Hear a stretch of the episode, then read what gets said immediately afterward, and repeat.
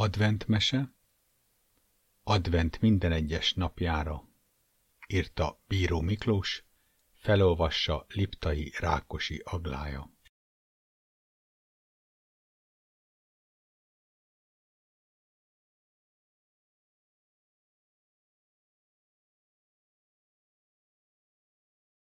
Vajon miről szól a karácsony? Egy messzi kisvárosba került Peti és Panni, pontosabban egy kisvárosba, annak is a szélén egy szép nagy kertel körülvett házikóba. Rengeteg új dolog volt, szinte minden napra maradt egy új felfedezni való. Új iskola, új osztálytársak, új utcák, terek és emberek, és az árvaházhoz képest egy teljesen új, nyitott világ. Sokáig gondot okozott még az is, hogy nem kell mindent bejelenteni, nem kell mindig mindent kérni. Kimehettek a vécére vagy bármi. Persze az árvaházban sem gonoszságból volt mindez, hiszen ott sajnos sok gyerek volt, kellett valahogy rendet tartani. De mégis, ez valahogy furcsa volt. Az igazi meglepetés azonban a saját szoba volt.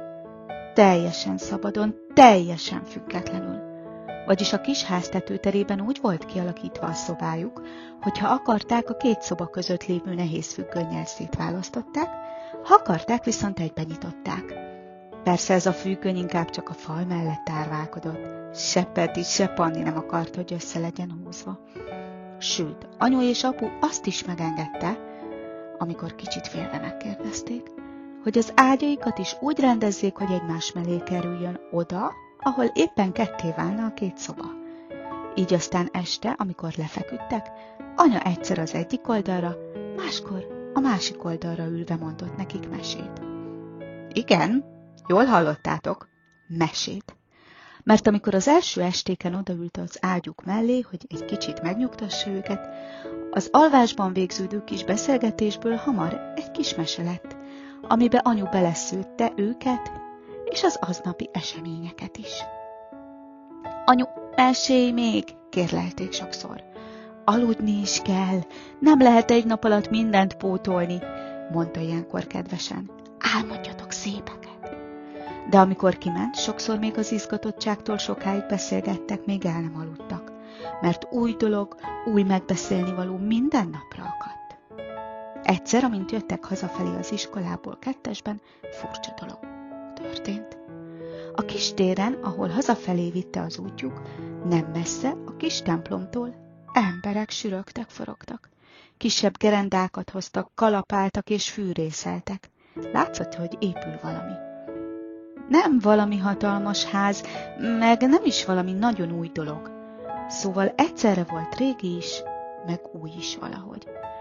Petit nagyon lekötötte az építés, kérlelte Panni kicsit hadd majd inkább futnak, nehogy aggódjon anyu a késés miatt.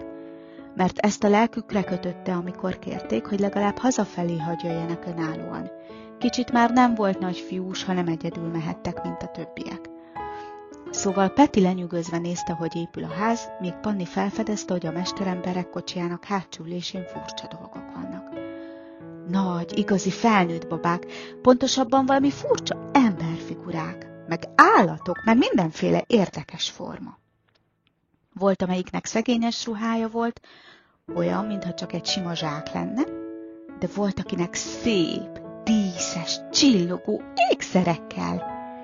Panit megeszkötötte le egy jó ideig.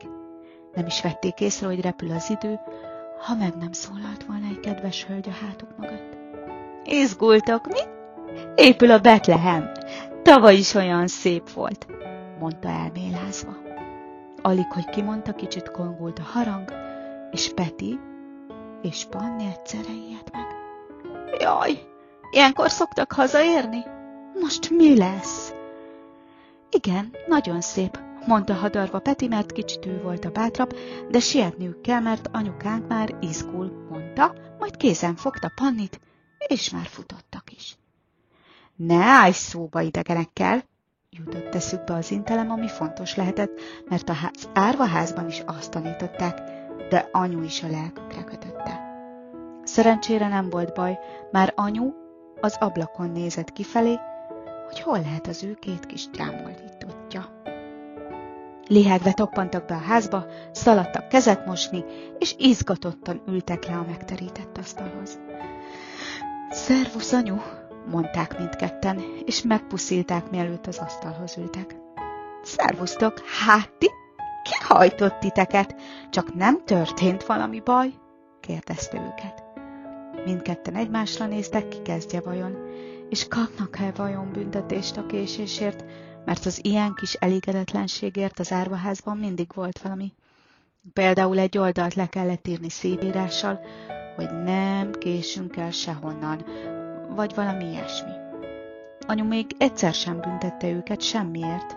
Igaz, rosszak sem voltak, de ki tudhatja. Nem olyan régen vannak még együtt, lehet, hogy most kezdődik.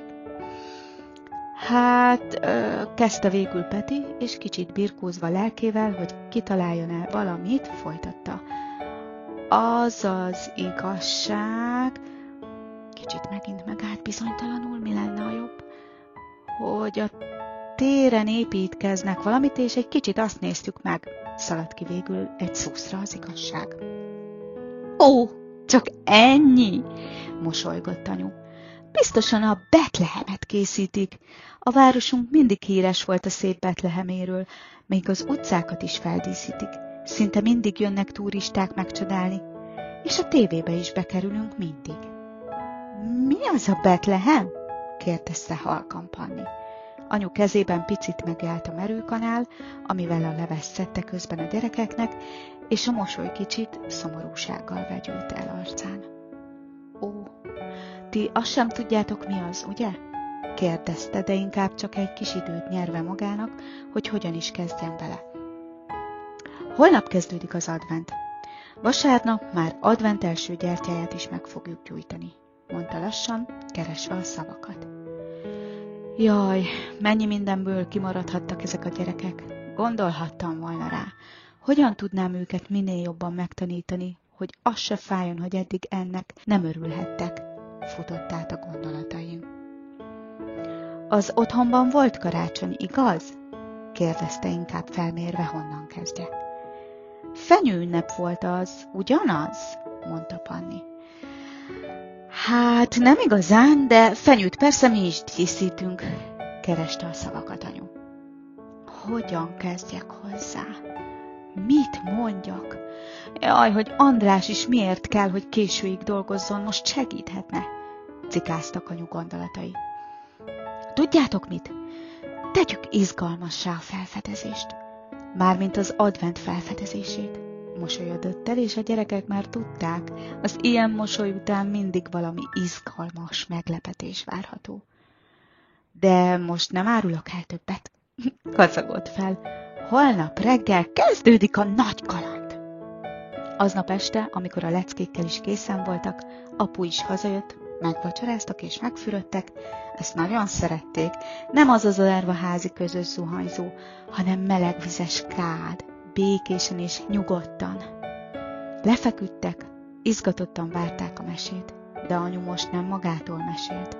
Elővette egy mesekönyvet, és halkan elkezdte mesélni. Bartolc Ilona, jön a Mikulás. Azon a télen korán leesett a hó. A nyuszi elgondolkozva ballagott az erdőszélen, a kopasz bokrok mentén, és éppen arra gondolt, hogy egy csöppet sem szereti a havat. A alól olyan nehéz kikaparni az ennevalót, elbújni is alig-alig lehet, már pedig egy nyuszi életében gyakran előfordul, hogy rejtőzködnie kell. Mikor álomba merültek anyu és apu izgatottan szöszmötölt még sokáig, de ezt már csak holnap mesélem el.